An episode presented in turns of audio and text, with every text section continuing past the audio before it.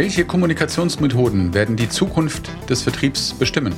Was ändert sich? Worauf solltest du achten? Viel Spaß!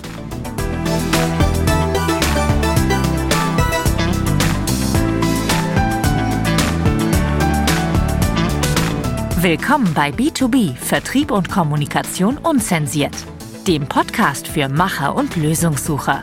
Von und mit Jakobus Orniken. Willkommen zurück bei dieser Episode.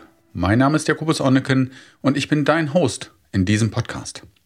Als Experte für den B2B-Vertrieb möchte ich dir heute einige Infos und Ideen zur Wirkung, aber auch zu den Gefahren der verschiedenen Kommunikationsmethoden mitgeben. Was hat sich eventuell über die letzten Jahre geändert? Was ändert sich aktuell und aus meiner Sicht in der Zukunft? Bevor wir richtig ins Thema einsteigen, möchte ich nochmal ansprechen, dass ich mich freue über deine, über eure Mails und auch über Gespräche. Das Angebot habe ich in den ersten Folgen schon immer wieder gemacht und das wurde bisher auch immer wieder angenommen und das freut mich sehr. Ich freue mich auf eure Meinung, eure Fragen und den Austausch. Heute habe ich aber speziell eine Frage. Es geht um die Länge dieses Podcasts. Wir sind ja hier in einem sehr speziellen Bereich unterwegs und bisher war die Länge bei 15 Minuten. Die Frage ist, was ist dein Blick darauf? Wir sind jetzt in der siebten Folge, das heißt, so ein bisschen was liegt schon parat zum Anhören. Und die Frage ist, sind die plus minus 15 Minuten ein guter Zeitraum oder sollte es aus deiner Sicht eher länger sein oder eher kürzer? Auf die Frage, die wir im Team schon diskutiert haben, kamen wir aufgrund von einer Informationen von Gordon Schönwelder, der für Podigy den Podcast Power to the Podcast aufnimmt. Und dort hat er mal das Ideal aus Umfragen genannt. Das wären so ungefähr 25 Minuten. Von daher gesehen freue ich mich auf deine Meinung, auf deine Sicht. Schreib mir eine E-Mail an podcast at 360bizdevelopment.de oder nutze die Show Notes, wo es Links gibt und die weiteren Kontaktdaten oder nutze LinkedIn, was auch immer. Ich freue mich drauf. Und dann werden wir mal sehen, ob wir den Podcast von der Länge verändern. Wir sind im Thema Kommunikation und Kommunikation ist ein riesen weitläufiges Thema. Es gibt Bücher ohne Ende, es gibt Meinungen. Ich glaube, dass wir Menschen im Allgemeinen kaum auslernen können in unserem Leben und diese doch so spannende Herausforderung immer wieder neu beleuchten. Wir im Bereich Kommunikation, Vertrieb, die sich damit beruflich auch noch regelmäßig, fast täglich auseinandersetzen dürfen. Und dazu zähle ich mich seit 15 Jahren als Berater und Trainer und Coach, seit 25 Jahren im Vertrieb. Ich glaube, auch ich werde niemals auslernen. Das ist eins der spannenden Themen und eins meiner absoluten Lieblingsthemen. Noch spannender ist natürlich nicht die Theorie, sondern die Umsetzung. Also wie bringe ich es im tagtäglichen Leben unter? Was kann ich tun, damit andere mich besser verstehen? Was kann ich tun, damit ich mehr von meinen potenziellen Kunden oder Kunden verstehe, was sie wirklich brauchen. Von daher gesehen immer wieder das Ganze neu beleuchten, ob das neue Kontakte sind, Bestandskunden, Multiplikatoren, Kollegen, Freunde in der Familie, Mitarbeiter, ist es überall spannend. Heute konzentrieren wir uns natürlich auf den B2B-Vertrieb, aber vieles davon ist absolut allgemeingültig.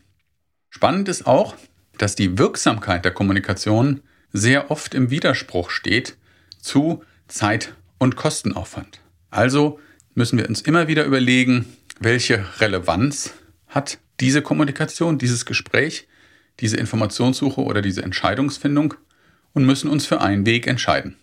Wir schauen uns heute mal die groben Kapitel an, nämlich einmal den schriftlichen Weg, den telefonischen Weg, natürlich das Thema Videocalls und das persönliche Gespräch.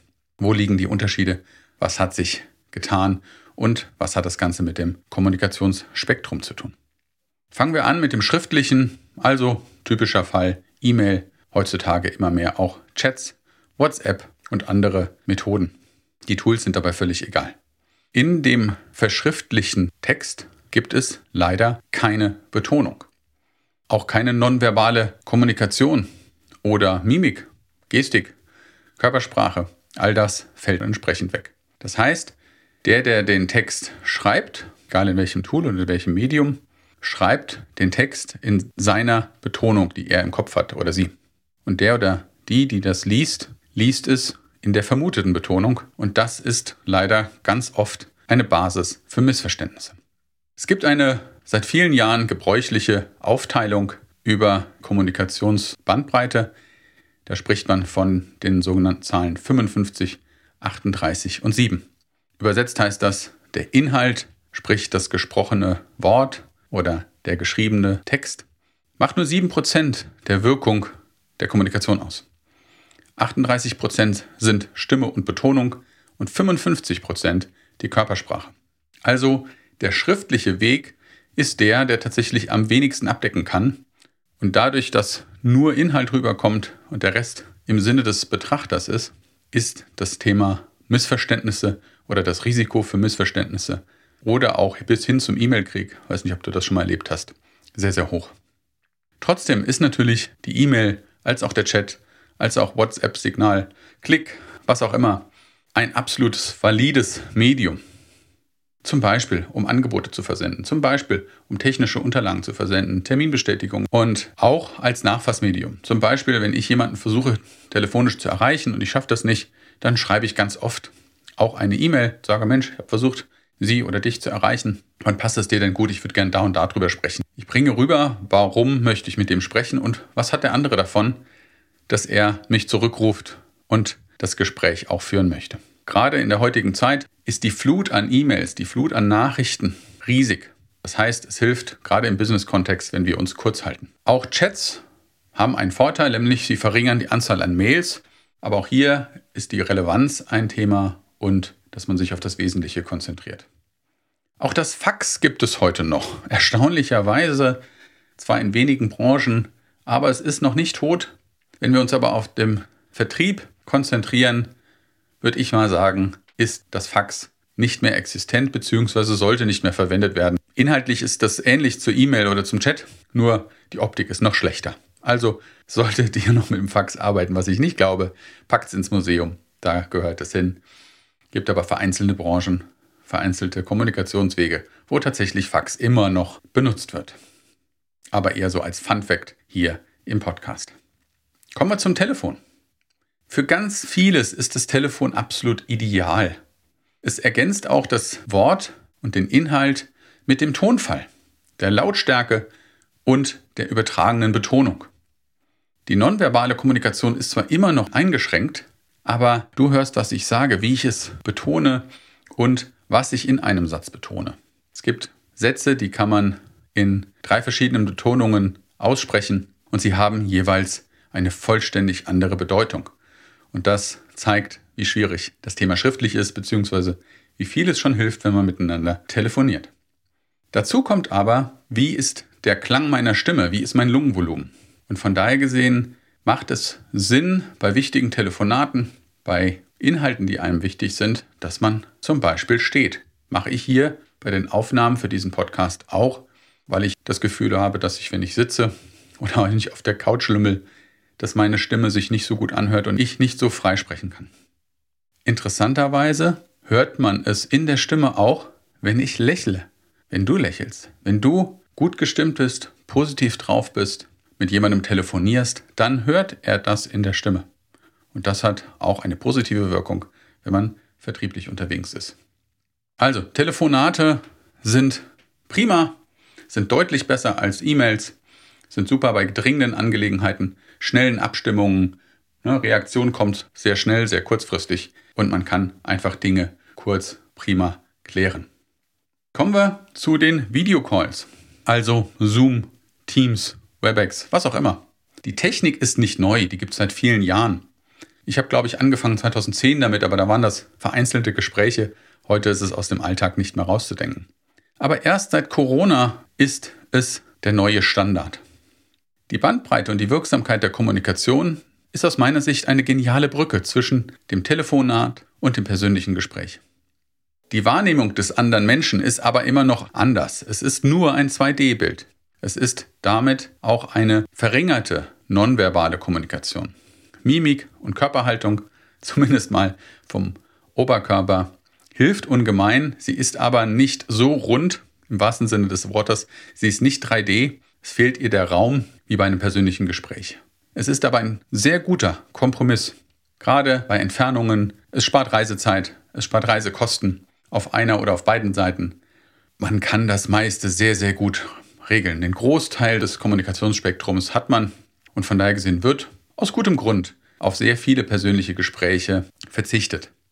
Was sich aus meiner Erfahrung gerade aus den letzten zwei, drei Jahren stark erinnert hat, ist, dass man sich nicht mehr trifft, um Fachliches und Persönliches zu besprechen. Das Fachliche wird meistens tatsächlich am Telefon oder per Videocalls in Regelmeetings besprochen, aber man trifft sich, um sich persönlich kennenzulernen, um sich als Menschen besser einschätzen zu können. Und das wird verlagert.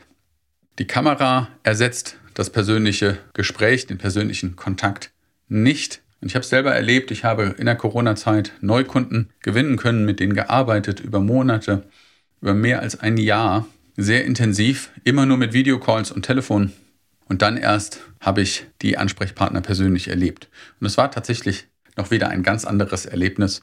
Da ist mir das nochmal sehr bewusst geworden.